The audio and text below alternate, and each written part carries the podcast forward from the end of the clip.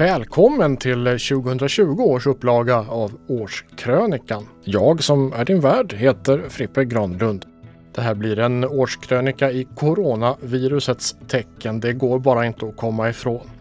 Så mycket vi har gjort, sagt och tänkt under året har någonting med viruset att göra.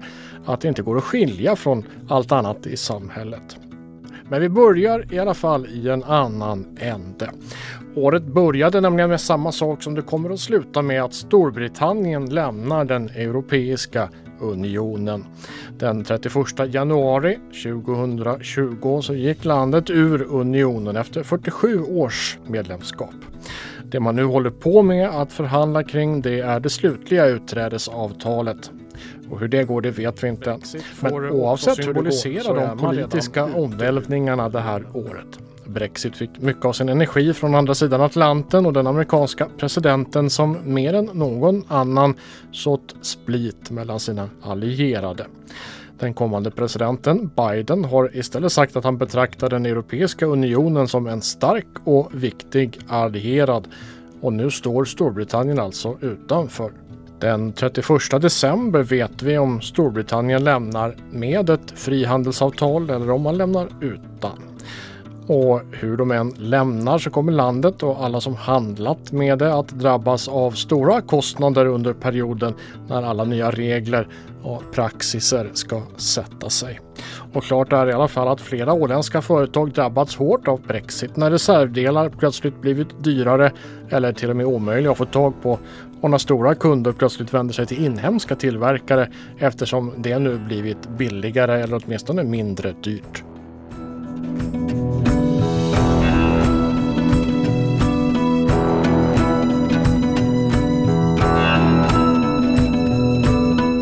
Kommer inte som någon överraskning för någon om vi på Ålands Radio beskriver år 2020 som ett riktigt skräpår. Idag vet vi omfattningen av pandemin.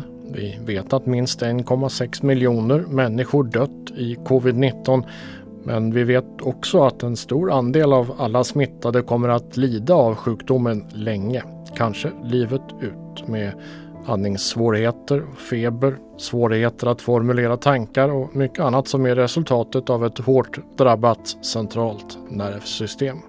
Men året började lugnt. I slutet av januari aviserar landskapsregeringen och social och hälsovårdsminister Anette Holmberg Jansson att det behövs en ny folkhälsostrategi. Första gången corona nämns är den sista januari. Landskapsläkaren Knut Lönnroth, då en doldis fortfarande, säger i ett inslag att risken för att corona skulle komma till Åland är ytterst liten trots att det finns ett bekräftat fall i Finland. Och det här eftersom smittspårningen fungerat så pass bra. Samtidigt meddelar OHS att man ser över rutinerna för smittsamma sjukdomar för säkerhets skull. För det första är det så att även om det finns ett bekräftat fall nu i Finland så är det någon som har varit i Wuhan. Så det finns ingen bekräftad smittspridning i Finland eller i något av grannländerna heller. Eh, och även om det skulle vara så att någon av de här kontakterna till den personen som har insjuknat skulle visa sig ha sjukdomen så är inte det ett tecken på att det är en okontrollerad smittspridning. Det är snarare ett, ett kvitto på att smittspårningen fungerar bra. Det är kanske viktigt att lägga till att det finns inga tecken just nu på att det här är en sjukdom som är mer dödlig än vad influensan är. Alltså det är inte en farligare infektion. Utan det är snarare så att man vill ha en beredskap för om det skulle vara så att den här infektionssjukdomen ändrar sig i karaktär och blir mera farlig, mera allvarlig och mera dödlig. Men det finns inga tecken på det ännu. Att det är viktigt att, Ehm, säga det att kring det faktum att WHO deklarerade igår att, att det här nu är betraktat som en internationell folkhälsokris Eh, det betyder inte att WHO har sagt att det här är en livsfarlig sjukdom. Utan att, att det betyder att det finns en potential för att det här utvecklar sig eh, mot en pandemi som skulle kunna skörda många liv om eh, det visar sig att den, har, eh, att den är mer farlig och mer dödlig än, vad, vad det ser ut att vara fallet just nu. Och det är också viktigt att säga att, att WHO har, har inte Eh, sagt att, att det ska finnas några rese eller handelsrestriktioner. Man har tvärtom kritiserat länder som har infört sådana restriktioner därför att det finns inga eh, eh, starka belägg för att eh, det är en nödvändig intervention just nu och, och, dessutom så har man inte särskilt god evidens för att det är ett bra sätt att kontrollera den här typ, typ av epidemi heller. Så, så WHO deklarerar det här Framförallt för att man vill att alla länder ska se till att de har en beredskap eh, och en, en, kapacitet att diagnostisera sjukdomen, att eh, informera eh, samhället, att göra smittspårning och att sen informera WHO om alla fall som diagnostiseras. Så man kan säga att den typ av beredskap som finns på Åland och i Finland vill man att hela världen ska se till att, att de har. Och det riktar sig framförallt till de fattiga länderna där hälso och sjukvårdskapaciteten inte är så stark. Enligt apotekaren Johan Ek har man på Centralapoteket märkt en ökad förfrågan på munskydd sedan coronaviruset upptäcktes.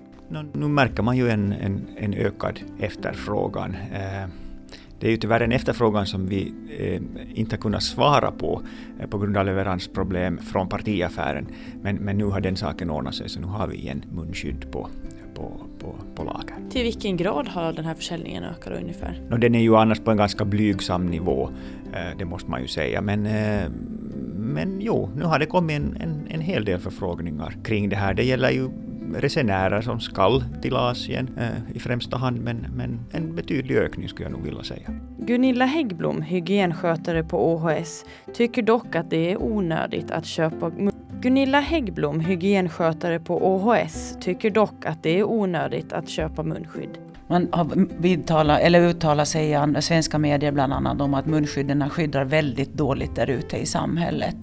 Dels beroende på att man inte vet hur man ska använda dem på rätt sätt. Och eh, det är bättre att vi har skydd inom vården där vi verkligen behöver dem i skarpa lägen. Så det är ingenting jag rekommenderar. Det behövs inte ute på stan.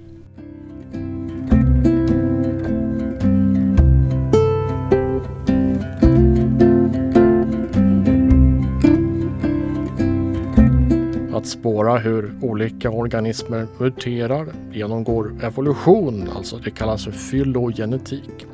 Och fylogenetiska studier visar att originalviruset började spridas redan i oktober 2019 i Kina, men också i Frankrike och möjligen också i USA från och med november. I februari kan Ålands Radio rapportera hur familjer sitter fast på turistorter runt om i världen och om hur coronaviruset ökar punktvis på olika håll. I Paris, i Barcelona och förstås i österrikiska Ischgl nollpunkten för den europeiska delen av pandemin. Marika Nordberg är infektionsläkare på OHS och hon berättar om sina känslor kring att coronaviruset börjat synas allt mer. Johan Ågren rapporterar. Eh, ja, det är klart att det känns skrämmande. Det kommer närmare och eh, idag vet vi ju inte riktigt hur det här kommer att sluta, på vilket sätt som det tänker sprida sig eller om det är lokala epidemier. Det vet ju ingen idag. Hur stor är risken då att viruset når Åland? Eh, det är jättesvårt att säga. Det kan nog ingen heller svara på. Det man kan konstatera är att alla ålänningar reser mycket och vi har turister. Så att man kan ju inte bortse från att det är möjligt att vi skulle kunna få några fall. Hur ser er beredskap ut i så fall? Vi har ju haft nu under flera veckor eh, regelbundna telefonkontakter med THL på finska sidan och vi har också interna möten varje vecka där vi har gått igenom vår beredskap rent konkret, hur den ser ut. Eh, så det finns en, en plan här på sjukhuset hur man ska ta hand om ett eventuellt misstänkt fall och vilka åtgärder som man då behöver göra. De, de, den planen finns. Eh, det bästa sättet att skydda sig vad man vet idag är ju noga handhygien och att man inte ska vara i stora folksamlingar. Det är det man har gått ut med hittills. För eh, Åland innebar corona att vi helt tappade kontrollen över vår ekonomi. Den 30 mars stoppade riksregeringen i Helsingfors all persontrafik över gränsen till Sverige. Över en natt upphörde livslänken till Sverige som skapat så många arbetsplatser, relationer affärsuppgörelser, ja möjligheter för ålänningar på alla tänkbara områden. En livslänk som bestått sedan kriget och vars trafikkapacitet egentligen bara begränsats av storleken på fartygen. Som genom ett trollslag var allt det borta. Långnäs tog över som frakthamn, Mariehamn stängdes. Det blev en chock även för landskapsregeringen som nu måste börja katastrofhantera beslut från landets egen regering.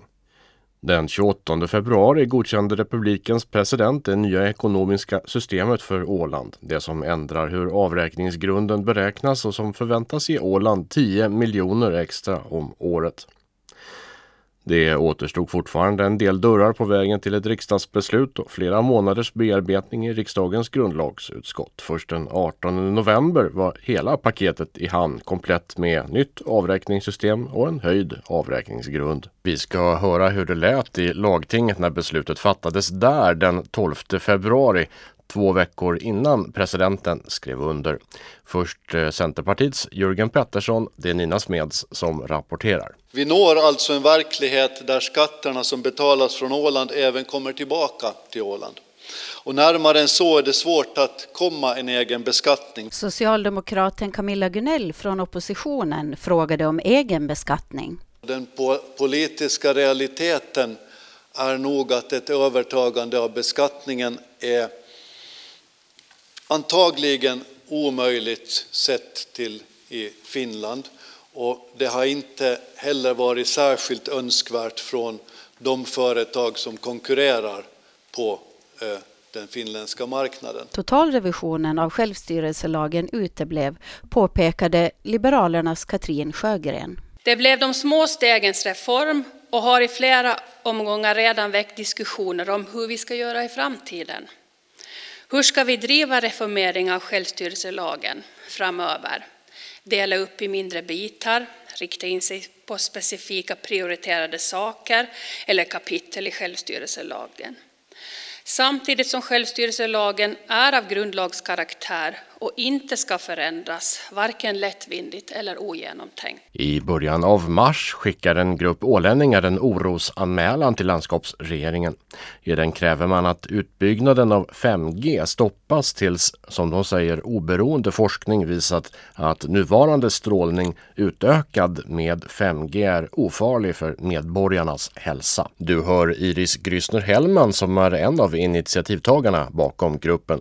Folk måste bli medvetna om vad det innebär, för de vet ju inte vad 5G innebär. Så att eh, vår främsta uppgift nu tycker jag att folk får reda på vad de utsätts för, för sen kan de ju inte göra någonting. Ingen slipper undan om det blir genomfört. Och det har, det har ju visat sig att redan det som vi redan nu utsätts för med EMF, alltså elektromagnetisk strålning, så är väldigt skadligt för hälsan. Och sen, sen blir det ju etta värre. Ni vill att man pausar fortsättningen av implementeringen tills oberoende forskning visar bu eller bä så att säga. Vilken oberoende forskning är det då man ska lita till? Alltså sånt som inte är betalt av telekomindustrin förstås. Så vad säger då expertisen om den här nya mobiltekniken 5G?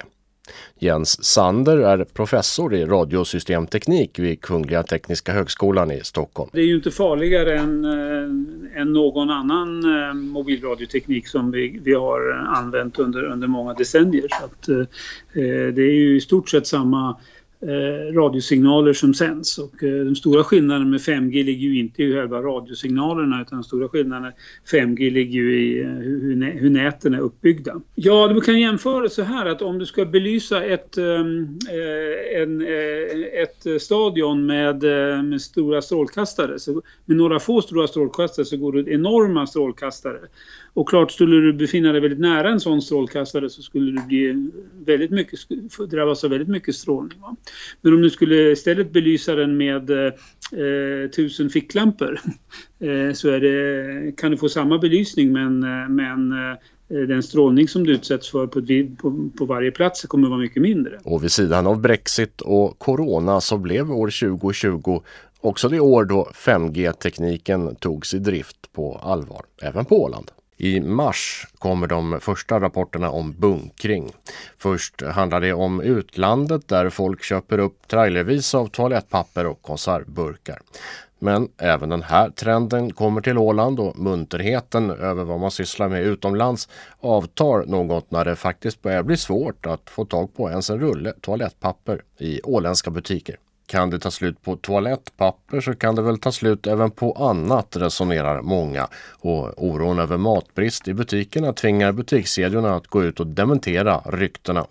Först hör vi Sparhallens VD Dan-Johan Dahlblom. Stor åtgång är det väl på, på de flesta varor, men generellt sett kan man säga att det är konserver och pasta, ris och då toapapper som har gått åt allra mest. Mm. Vad tänker du själv kring det? Det kanske är lite överilat för i och med att de, kanske alltså, hela Europa reagerar på det här sättet så blir det ju problem också. Man skapar ett problem som kanske inte skulle behöva finnas för att då blir det ju tömmer man alla lager och då hinner inte kanske fabrikerna tillverka nya varor i den takten. För allting är ju idag ganska slimmat. Man, man eh, har ju prognoser och som ska gå åt och det här är en prognosavvikelse om man säger som så. så, det, så man, man kanske skapar ett litet problem som inte ska behöva finnas men eh, jag tror inte att det kommer ta slut på varor. Men Kommer det att finnas varor i butikerna? Eller, eller behöver man hamstra någonting då? Ja, det blir ju vissa som får produktionskapacitetsbrist, till exempel som handspriten som var först ute. Jag har varit i kontakt med flera så här tillverkare och leverantörer. Men de producerar ju så mycket de bara kan just nu, men eh, de hinner ju inte få ut och de blir ju att man skickar ut små batcher till, till de som har beställt och försöker fördela ut det så gott det går. Men och då blir det ju lite brist då för att då kommer det in någon också och handlar och vi har fått in handsprit så är ju risken att man blir lite så här, men jag tar tio flaskor och, och det är ju lite onödigt. Det är bättre om man köper en flaska som man verkligen behöver så finns det nio till andra som också behöver. Mm. Men om vi pratar baslivsmedel i alla fall då. Kommer det allt, kan, man kan du garantera att det alltid kommer att finnas tillgång till baslivsmedel? Kött, grönt, mejeriprodukter, bröd? Det är svårt att ge garantier, men klart, jag vågar i alla fall säga så att jag är i det närmaste säker på att vi kommer att ha varor här. Säkert kommer det vara någon produkt som kanske man får vänta på att kommer in i hyllan igen innan fabrikerna har, har hunnit producera dem. Kanske soldatens ärtsoppa så märkte vi nu att i stort sett har tagit slut och den var restad hos vår leverantör för vi ser ju att i, i Sverige är butikerna också släta. Men eh, nej, då finns det än så länge, det, det, är jag säker på. Vi, vi kan ju inte hålla på att äta mera bara för att det är den här situationen. Jag tror att man bunkrar upp sina lager lite nu, det har folk gjort och det har de, det märker vi på försäljningen de senaste dagarna och det har all säkert alla mina kollegor i branschen också gjort. Men eh, det påminner om en julhandel. Men ofta ser man ju efter en julhandel också att det blir lite avmätt för då ska man äta upp allting också.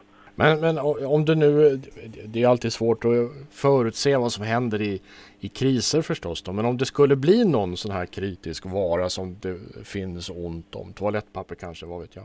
Ja, det är kanske den vara som är nästan säkrast på att vi inte har problem men vi är ju faktiskt, fabrikerna finns ju här i, i närområdet och de eh, producerar ganska snabbt stora volymer. Och orsaken till att det var det, det är för mig obegripligt varför man hamstrar toalettpapper. För det, just nu blev det ju ett problem tack vare att man tömde alla lager i butikerna. Men vi får beställa hur mycket vi vill här i alla fall, uppfattar vi får Vi väntar på leverans idag eller imorgon nu på, så kommer det väl 15 pall och sen så Så det, det kommer toalettpapper, det kan man i alla fall lugna folk med. Det kommer att finnas toalettpapper. Ja, det är nästan det enda jag kan men... vara sig det närmaste säker. men, men, frågan är ju egentligen alltså, om det finns någon kritisk, alltså, vad, vad det nu må vara så att säga. Kommer ni själva att införa någon form av ransonering, max ett paket per kund eller något sånt där? Eller tycker ni att det, tycker du att det är upp till myndigheterna i så fall? Ja, det kanske är något sorts samarbete då. Om det skulle vara så, skulle man... Eh, jag tänkte lite slutet på förra veckan och vi såg ju så att det började rusa toalettpapper, att man ska ha sålt en bal per person, för det var kunder som fyllde pickupflaken och körde härifrån. Och då, då tar det ju snabbt slut och det blir lite synd, för det skapar just det här, den här oron. Men jag ser nog inte... Det är kanske sin favoritprodukt, att man kanske Garants basmati-ris är restat, så då kanske du får välja ett eldorado-ris istället. Det är ungefär på den nivån jag tror att det blir, men eh, att vissa, vissa artiklar kanske blir svåra att få tag på. Mm. Hur, hur, ser eh, leveranskedjan ut så att säga? Produkterna lämnar, de kommer till eh, Åland via fjärdvägen då eller hur mycket går via den, den färjan? Den, eh, vi, vi kanske inte för hälften hälften. Mycket av våra färskvaror kommer via fjärdvägen. Kyckling och kött och grönsaker. Medan våra torrvaror i stort sett kommer från Sverige. Så det är 50-50. Mm. Men när, när då rederierna eh, ställer in turer nu då som det ju, som ju sker, på, påverkar det er, er Ja, det är vår största oro då. Om, eh, nu stängde ju Eckerö ner. Precis. Och då är det ju Vikinglinjen som är, man blir orolig då om de skulle också. För vi, ja, vår leverantör går, eller leveranser går ju på, oftast på Rosella. Men så länge det finns någon båt som går, för vi har ju Finnlines och Åbo-trafiken, så borde det finnas möjligheter. De är ganska lugna. Jag har varit i kontakt med både Niklas Karlman och, och, och Posten Åland och diskuterat med dem så sent som i morse. Och det, det känns just nu då som att uh, transporterna är trygga, dels från Finland och dels från Sverige. Mm. Kan ni själva påverka varifrån varor kommer? Kan ni beställa fler grejer från fastlandsfinland till exempel och, och ta grejer via fjärrvägen eller? Det går ju att svänga men det ska ju också finnas eh, på deras lager där då. Mm. Så nej, enklast är det om man kan få fortsätta så här. Då, då blir det jämnast flöde. Vad, vad, vad är ditt, eh, om något, råd till dina kunder just nu?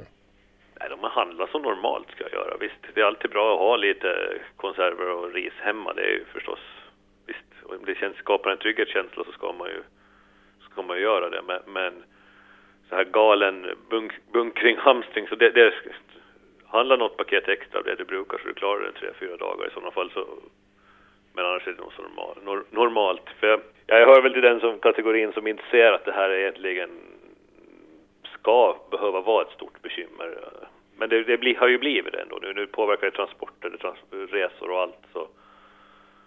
så det är ju visst, det finns utmaningar här och var och ingen vet ju riktigt vart det leder. Men inte kan jag ju säga att det fortsätter så här allt för länge. Man behöver ju, jag tror att man kommer kanske nyktra till lite och säga att det blir ju mycket handlingar som blir ganska snabba nu. Och efter, den vardagen är ju trots allt ganska lika som den var igår. Så.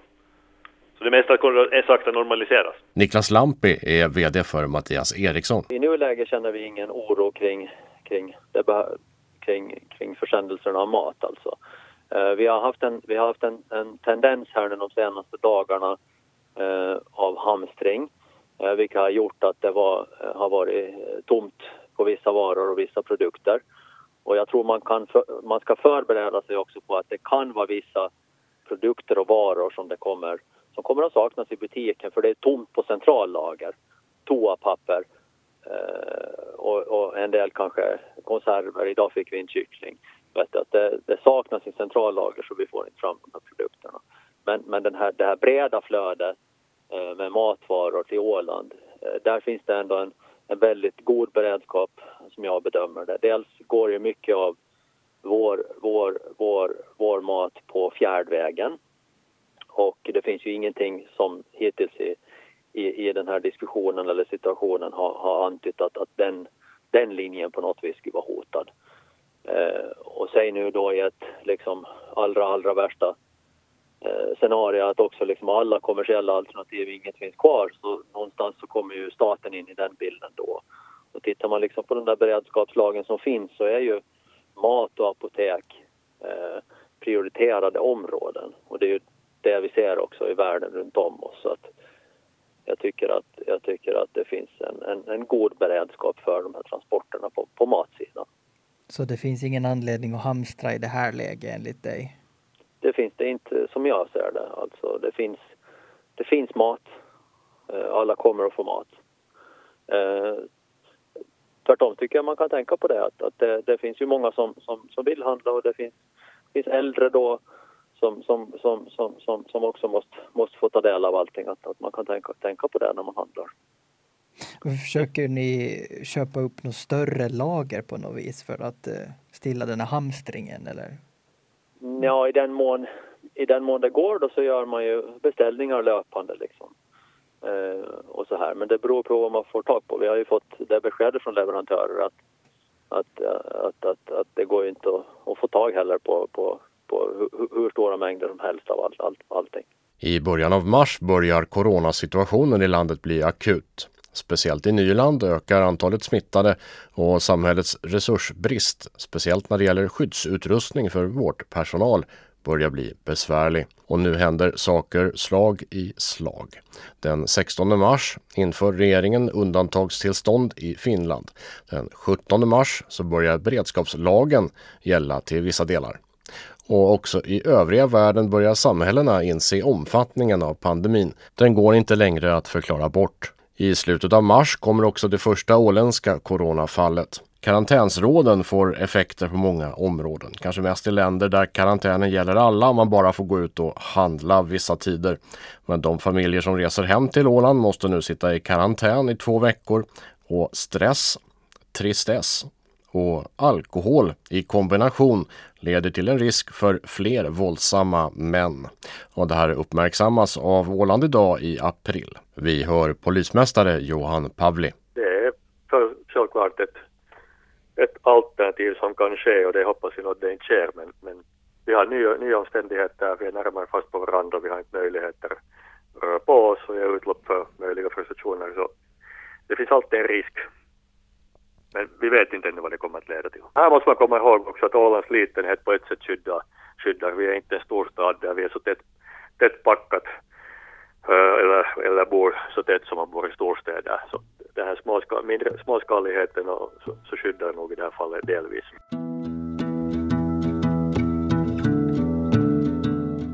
Fram till april är det fortfarande möjligt att resa mellan Sverige och Åland även om det finns flera restriktioner på plats.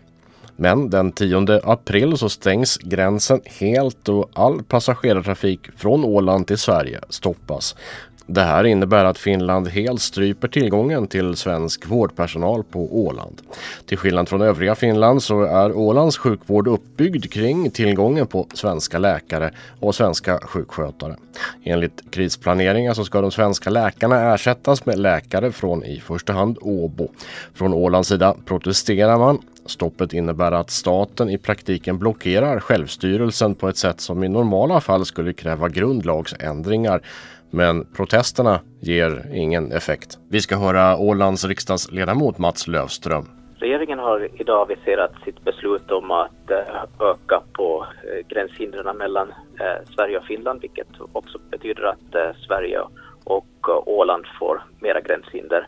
I praktiken betyder det att från och med fredag natt, så natten mellan fredag, långfredagen och påsklördagen, så kommer passagerartrafiken mellan Sverige och eh, Finland i sjöfarten, att den kommer att upphöra.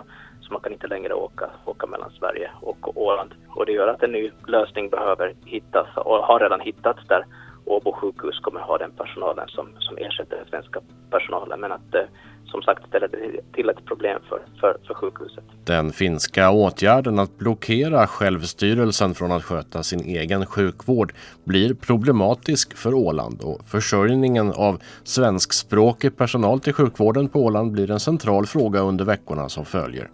Ålandsminister Anna-Maja Henriksson, som tillhör Svenska folkpartiet, förklarar att det i praktiken är THLs beslut att stänga gränsen för vårdpersonal. För det första så, så vill jag säga det att att social och hälsovårdsministeriet i Finland så gick den 1 april ut med eh, en, ett beslut som betyder i praktiken att alla sjukvårdsdistrikt och alla, alla sjukhus i landet, inklusive också Åland, måste eh, ha en karantän på 14 dagar för vårdpersonal som kommer från något annat land. Och det här är alltså social och hälsovårdsministeriets beslut.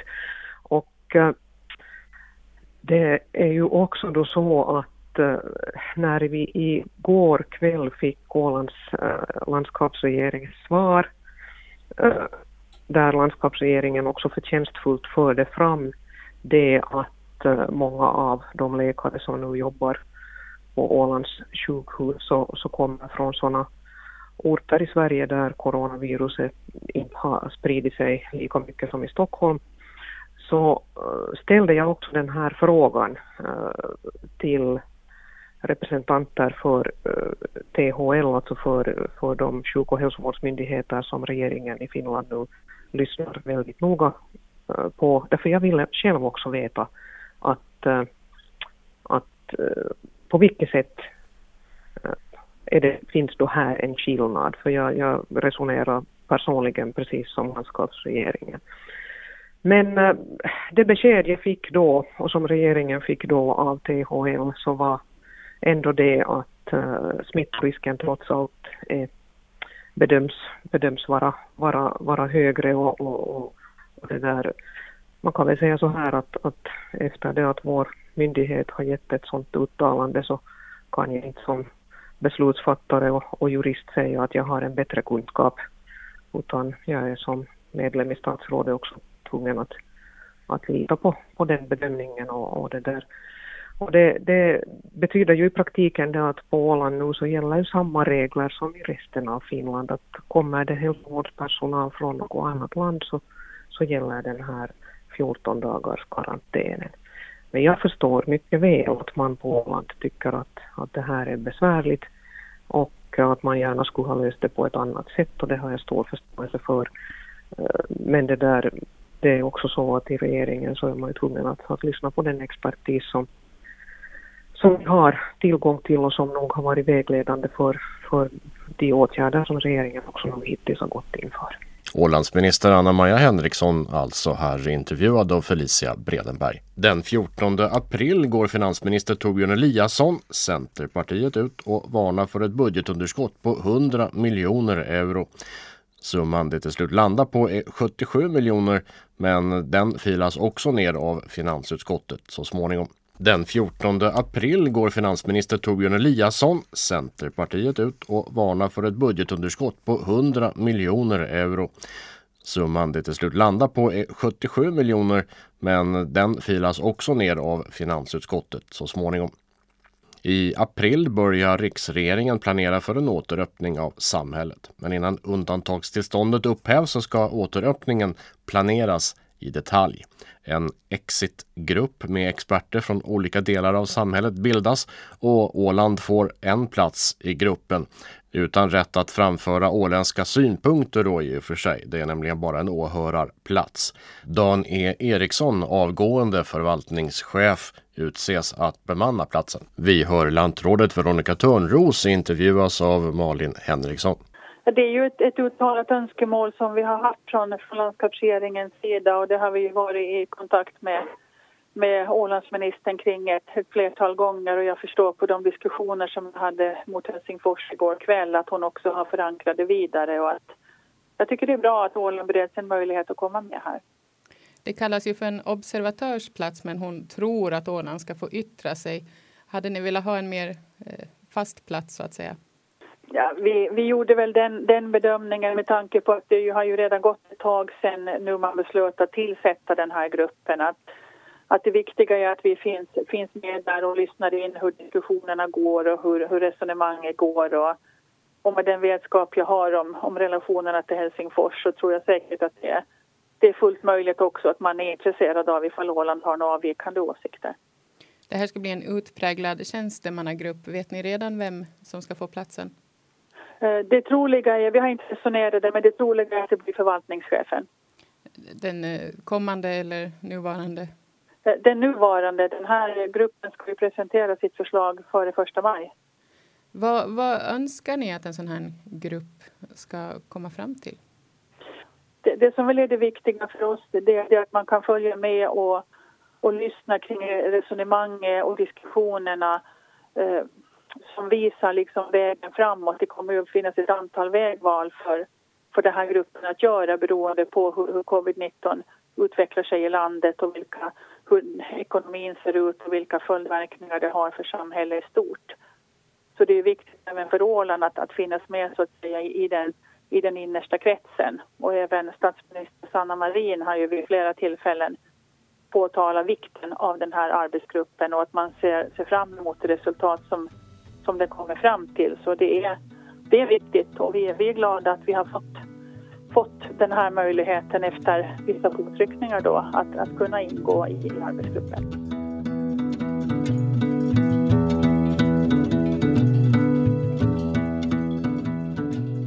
I maj kommer det spridda varningar från internets verkliga höjdare, de stora ägarna till de multinationella nät som så att säga driver internet. Fram tills nu hade internet bestått av trafiktoppar under kvällar och helger och hela internet hade dimensionerats för just det. Nu när tiotals miljoner människor jobbar hemifrån och dessutom tynger ner internet med videochattar så förändras allting i grunden. Nästan alla videoströmningstjänster ökar komprimeringen och sänker upplösningen för att komma till rätta med förändringarna. För de allra flesta märks ingen skillnad. Många innehållsbolag som Netflix och Google har ju egna servrar på Åland just för att man ska slippa skicka så mycket data fram och tillbaka mellan Åland och Sverige. Den del av internet som ni sköter på Åland, hur mår, hur mår den delen av internet? Den mår jättebra. Vi har gott om kapacitet och vi ser inte några större ökningar i, i i förbrukningen nu, nu efter corona. Så att eh, nätet, nätet mår jättebra. Det finns jättemycket ledig kapacitet i det nätet. Nätet är ju byggt för att tåla en viss belastning och det har ju alltid funnits en mycket väl tilltagen säkerhetsmarginal och, och det, det, stämmer som du säger att tidigare har vi på Ålcom haft vår, vår topp söndag kväll. Eh, merparten av trafiken då på Netflix. Eh, och det vi ser nu är att vi får mera en, en, en motsvarande användningsnivå uh, under, under veckorna så att säga. Men, men belastningen har liksom inte ökat ovanför det utan det finns, det finns fortfarande gott om kapacitet ovanför. Där hörde vi Allcoms VD Tom Bengtsson. Den 14 april går finansminister Torbjörn Eliasson, Centerpartiet, ut och varnar för ett budgetunderskott på 100 miljoner euro. Summan det till slut landar på är 77 miljoner men den filas också ner av finansutskottet så småningom. I april börjar riksregeringen planera för en återöppning av samhället. Men innan undantagstillståndet upphävs så ska återöppningen planeras i detalj.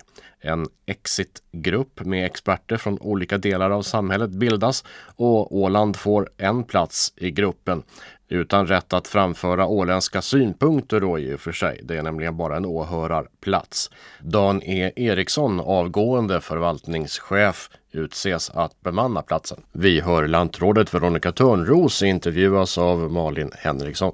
Det är ju ett, ett uttalat önskemål som vi har haft från, från landskapsregeringens sida och det har vi varit i kontakt med med Ålandsministern kring ett, flertal gånger och jag förstår på de diskussioner som jag hade mot Helsingfors igår kväll att hon också har förankrat det vidare och att jag tycker det är bra att Åland bereds en möjlighet att komma med här.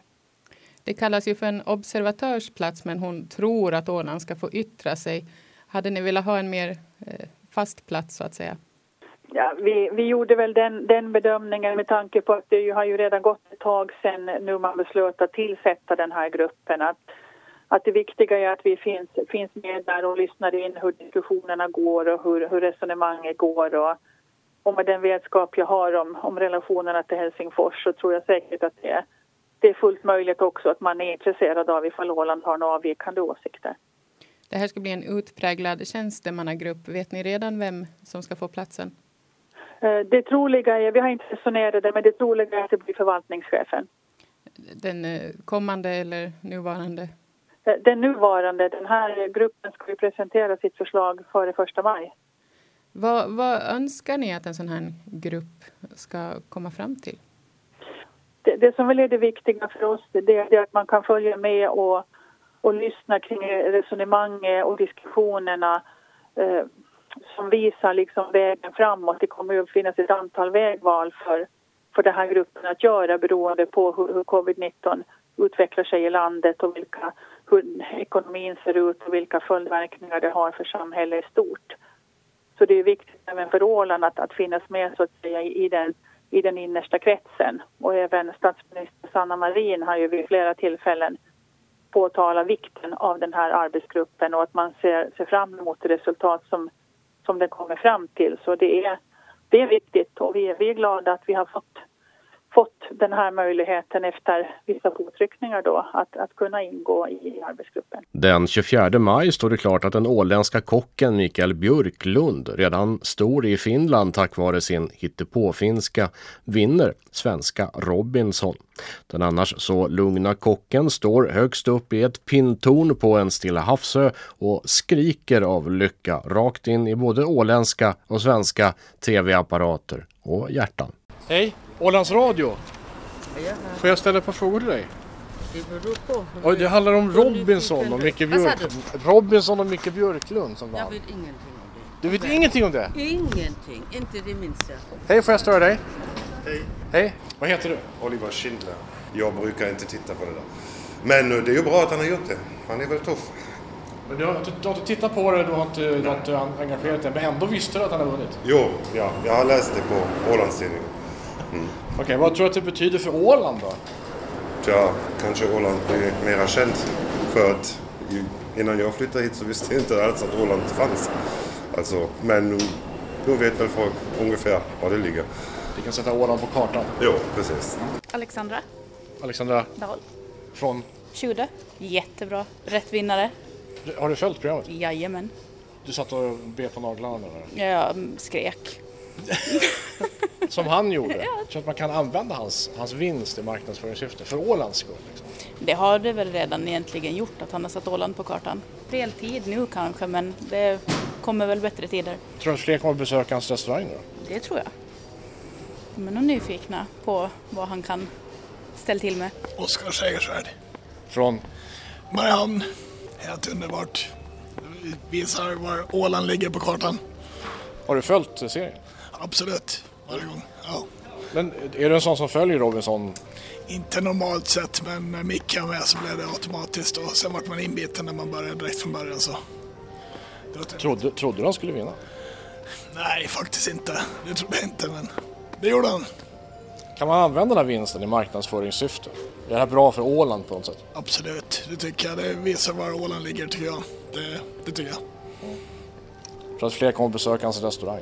Ja, det hoppas jag. Att det börjar rulla på för han också, det hoppas jag. Så det hoppas jag verkligen. Han är värd det? Det är han absolut.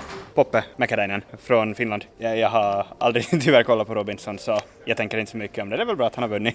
Men du vet vem han är? Jo, jo, det vet jag. Just det. Kan det betyda någonting för Åland tror du? Att intresset är så stort att det lockar turister hit? Bra, bra fråga. Säkert kan det väl på något sätt liksom, han kan väl marknadsföra det till sina restauranger och sånt och få hit folk. Han är väl ändå skicklig kock. Cecilia Malm. Du, har du följt Robinson-tävlingen alls? Nej, jag har aldrig sett på Robinson tidigare så nu när det var en åländsk med så kände jag att jag behöver inte se på det nu heller. Då såg du. Men du har hört att Micke Björklund vann tävlingen? Jo, det har jag. Vad, vad betyder det för, eh, för Åland? Ja, jag vet inte. Alltså det är ju bra publicitet och liksom bra att man kan visa att sätta liksom Åland på kartan så att säga. Men att, inte vet jag egentligen vad det betyder. Nej, men alltså är det stort fortfarande tror du? Är det stort i dina kretsar? Jag tänker att när det startade för ett 20 år sedan, då, var ju, då tittade ju alla. Liksom. Är, det, är det så stort fortfarande? Ja, inte i mina kretsar. Det är inte så många som ser på Robinson i mitt sociala umgänge men att nog tror jag väl att de flesta gillar att se på Robinson nu, att det hålls liksom igång den trenden. Men att jag hör bara inte till de som någonsin har sett på det så. Hej, får jag störa dig? Ja. Jag kommer från Ålands Radio. Mm. Micke Björklund vann Robinson. Ja. Vad heter du? Madeleine Helander. Kommer från? Eh, Finström. Ja, jag måste, jag måste hålla mig vaken helt enkelt. Ja, det var jättekul att se. Det var spännande, spännande, nervöst. Men eh, sen tog han det och vi satt och tjöt både jag och sambon i, i soffan. För vem skull tjuter man? Är det för hans skull? Är det för din skull? Är det liksom för Ålandsbilden? Det är ändå kul med en ålänning. Liksom. Vad är... Det är nog både hans skull och ålänningarnas skull tror jag. För han, han, var så, han var så tillbakadragen i själva lägret, hela Robinson, men och att han tog hem det var jättehäftigt. Jag tror att alla ålänningar satt och såg på TV igår. Vad tror du, är det bra för Ålandsbilden då? Om man tittar på svenska medier, jag har och kollat på nu på, på förmiddagen och eh, det är ju en grej där, att han kom från Åland och så berättar man om autonomin och de berättar om du vet, det blir en grej utav det. Jag tror att det betyder någonting för varumärket Åland. Så. Ja, det tror jag. Det tror jag absolut. Vad, vad tycker du? Vad tycker du? uh, vad får inte äta det? Nej. Tyvärr. Anna-Lena Efternamn? Söderback. Vad tror du att det betyder för Åland att mycket vann det här? Superduper mycket. På vilket sätt? Han blir Åland utåt. Men, men gör det att fler svenskar lägger märke till Åland eller gör att fler svenskar kommer till Åland för att turista? Inte nu kanske då, men i framtiden. Kanske. Lotte Lagerberg. Såg du sista programmet? Jag har sett alla program som jag aldrig annars gör, bara för Mickes skull. Vad var det som gjorde det så intressant? Nej, man ville ju följa med Micke såklart. Det vann han ju, men hur klarade han sig i övrigt då? Gjorde han, hade han rätt Ja. inställning tror du? Ja, men han var ju ödmjuk och fin. Man behövde inte rätta upp sig på som man gjorde för många av de andra. Ja, men jag, jag gråter åt allting, så jag, så jag grät en skvätt. Ja. Ja. Vad betyder det för Åland? Vilken PR! Och, och det där ödmjuka att han inte berättade liksom vem han var från början, utan han var en vanlig kock. I slutet av maj lanserar Visit Åland kampanjen Åland öppnar igen med omtanke och det blir en framgångsrik kampanj som ger Åland en mindre katastrofal sommar än väntat. Svenskarna, när de är fortfarande inte välkomna hit, det ser gränsbevakningen till, men finnarna de kommer i drivor. Den 6 juni avbryter landskapsregeringen formellt infrastrukturprojektet som gått under namnet Västra Föglö.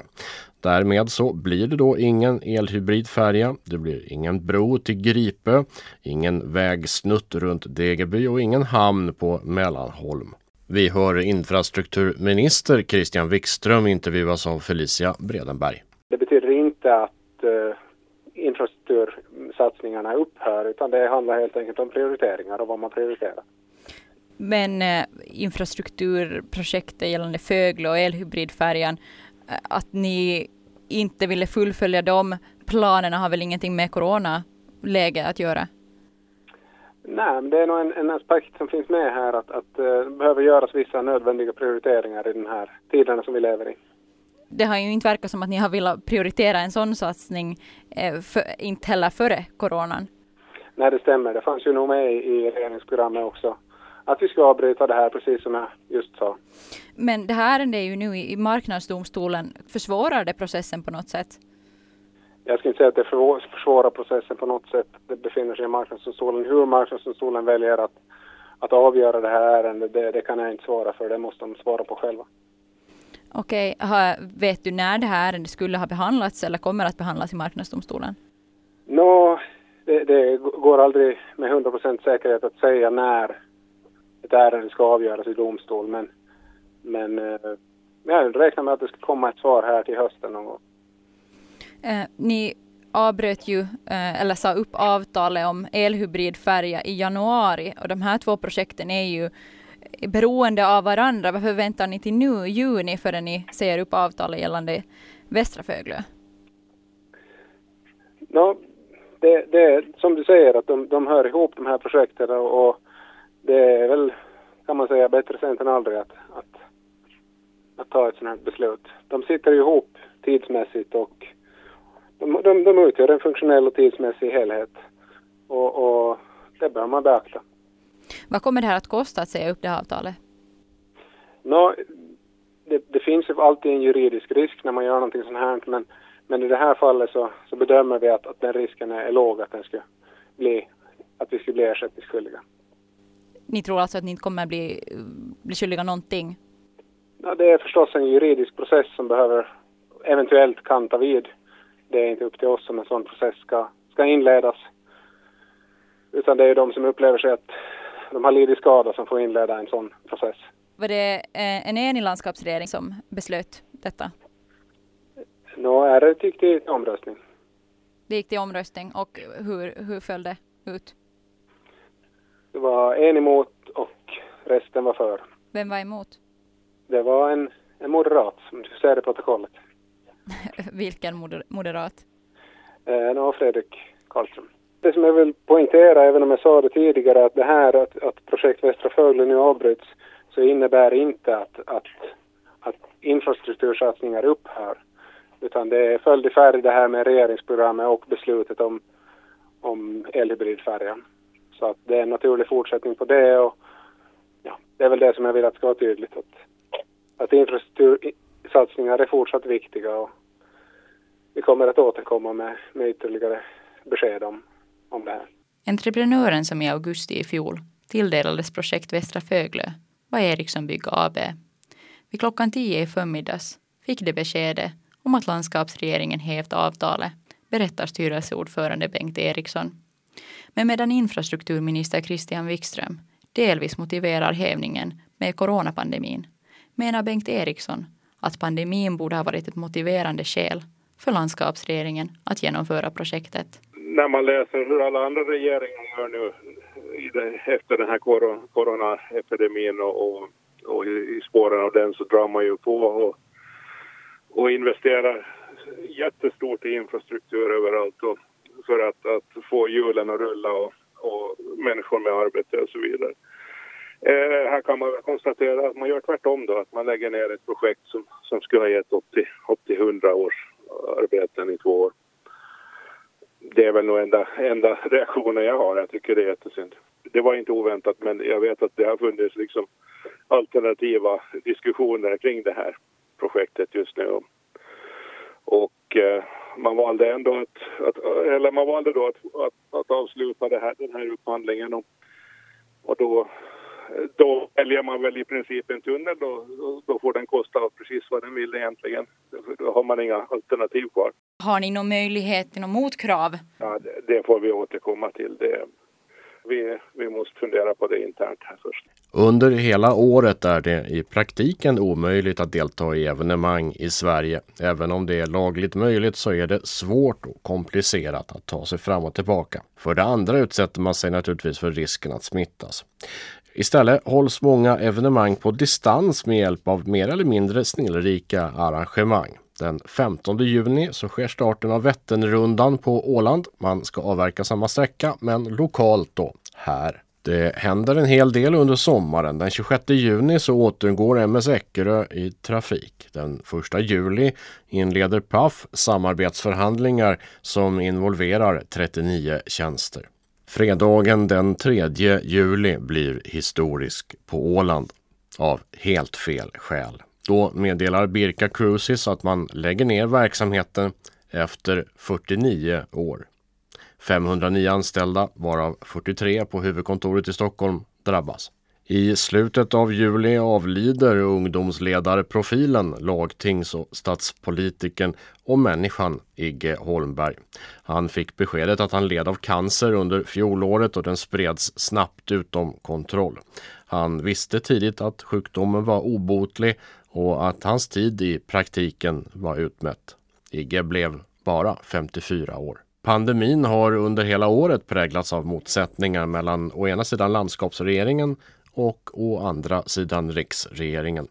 I augusti når motsättningarna någon slags klimax där lantrådet höjer tonläget ordentligt gentemot Ålandsminister Anna-Maja Henriksson som svarar i Åland idag. Det är naturligtvis så att, att varje ministerium och varje minister behöver eh, för sin egen del se till att de ärenden som man har på sitt bord och som berör Åland också kommuniceras med, med Åland. Och det är liksom varje enskild ministers sak att se till att det här fungerar. Och, och det är klart att, att äh, det är otroligt viktigt att man kommer ihåg att de beslut som fattas i Helsingfors har naturligtvis också eh, effekter och konsekvenser för Åland. Och därför så ju, det borde vara så att man hinner föra en diskussion med, med landskapsregeringen före man går ut med eh, pressinformation om olika typer av beslut, och att man också skulle hinna föra en, föra en dialog. Och det här har man inte i alla sammanhang nu gjort kanske på ett optimalt sätt och det det är förstås orsak där för varje enskild minister att också nu lite titta sig i spegeln till den delen. Efter semesteruppehållet nu och den här senaste veckan, eh, jag tänker speciellt på presskonferensen i måndags, eh, när man överhuvudtaget inte har varit i kontakt med Ålands landskapsregering, varken med den politiska ledningen med, med, eller med förvaltningen här.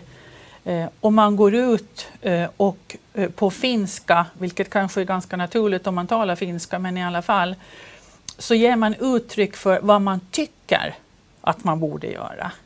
Och det tyckande som, som ministern då förde fram kunde hon inte basera på laglig grund. Hon kunde inte förklara att det är det här lagrummet som vi arbetar över. Hon kunde inte förklara eller tala om vem som ska utföra de här uppgifterna. Inte när de skulle träda i kraft och så vidare bortåt. Och till den delen har jag gjort en tydlig markering och sagt att Ålands landskapsregering agerar inte på vad en enskild finsk minister säger på en presskonferens. Vi kräver enligt självstyrelselagen och grundlagen ett beslut som ligger till grund för de aktiviteter som vi sen kommer att behöva vidta. Men så här får det inte gå till som det gjorde i måndags. Och det som är resultatet och den hälsning som Anna-Maja Henriksson kommer att få med, det är att det här har slagit väldigt hårt mot det åländska näringslivet. Sist här hörde vi lantrådet Veronica Törnros. Under året drabbas Ålands jägare av två motgångar. Först blir det klart att det inte blir någon mer vårfågeljakt inom överskådlig framtid och i september godkänner EUs medlemsländer dessutom en förordning från kommissionen om att förbjuda blyhagel inom våtmarksområden. Problemet för Ålands jägare är att det inte finns någon tydlig definition av vad en våtmark är. Hur långt ifrån en kustremsa eller ett träsk, en sjö som marken klassas som våtmark. Risken är överhängande att hela Åland omfattas av det här förbudet. Det finns alternativ till blyhagel som är mer miljövänliga. Eh, grundämnena vismut och volfram till exempel går bra att göra hagel av. Men de är många gånger dyrare än bly och inte riktigt lika lämpade. Det bästa alternativet till bly för både miljö, bytesdjur och vapen är faktiskt guld men det blir en ganska dyrbar jakt. I slutet av september blir åländska mobilnummer populära för så kallad phishing. I det här fallet att bedragare ringer folk på måfå och ber dem ändra sina datorinställningar så att bedragarna kan ta sig in i datorn och stjäla pengar från ägarens bankkonton.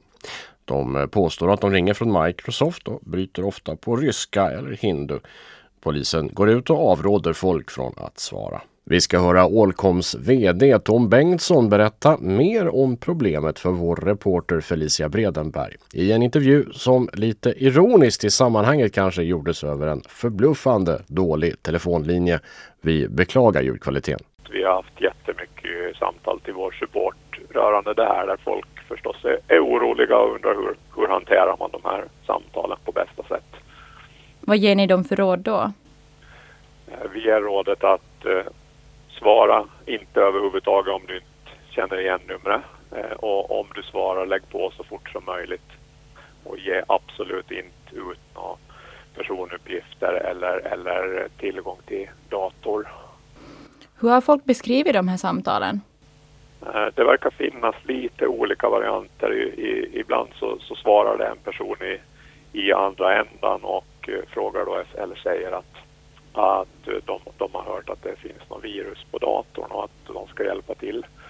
Eh, I vissa fall har ingenting hänt alls utan det bara klickar när man svarar så att säga så att det, det verkar vara lite olika. Jag har även hört, hört att eh, samtalen har gått både på engelska i vissa fall men, men även på, på finska. Och, så att de verkar ha flera språk till och med. Bluffsamtalen kommer från olika telefonnummer och också från olika landsnummer. Ja, vi har väl, har väl sådana som till och med haft över hundra samtal per, på en dag så att det här är ju ett, ett jätteproblem. Det är en ganska avancerad bedrägerimetod där de, där de verkligen plockar olika länder då för att någonstans försöka komma fram till att var, var svarar man. Så det, det är riktigt illa och bekymmersamt. Där hörde vi Tom Bengtsson, alltså VD för Allcon.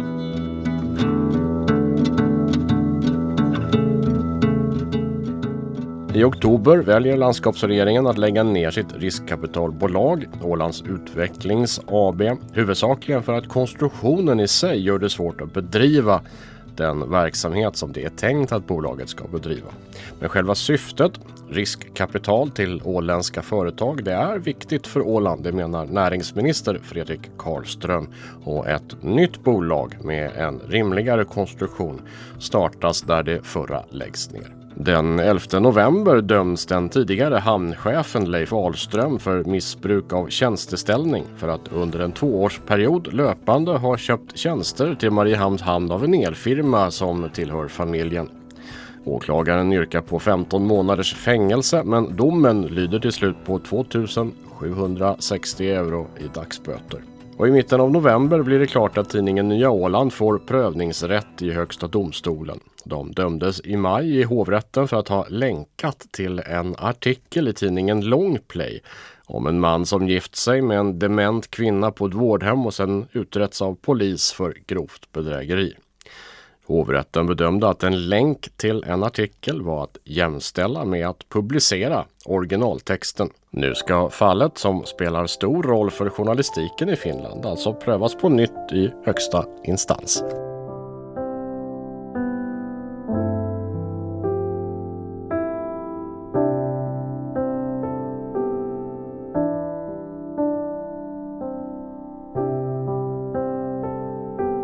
Och så här låter det alltså när jag, Frippe Granlund, summerar året som har gått. Jag och mina kollegor önskar dig ett eh, gott nytt år, ett riktigt trevligt 2021.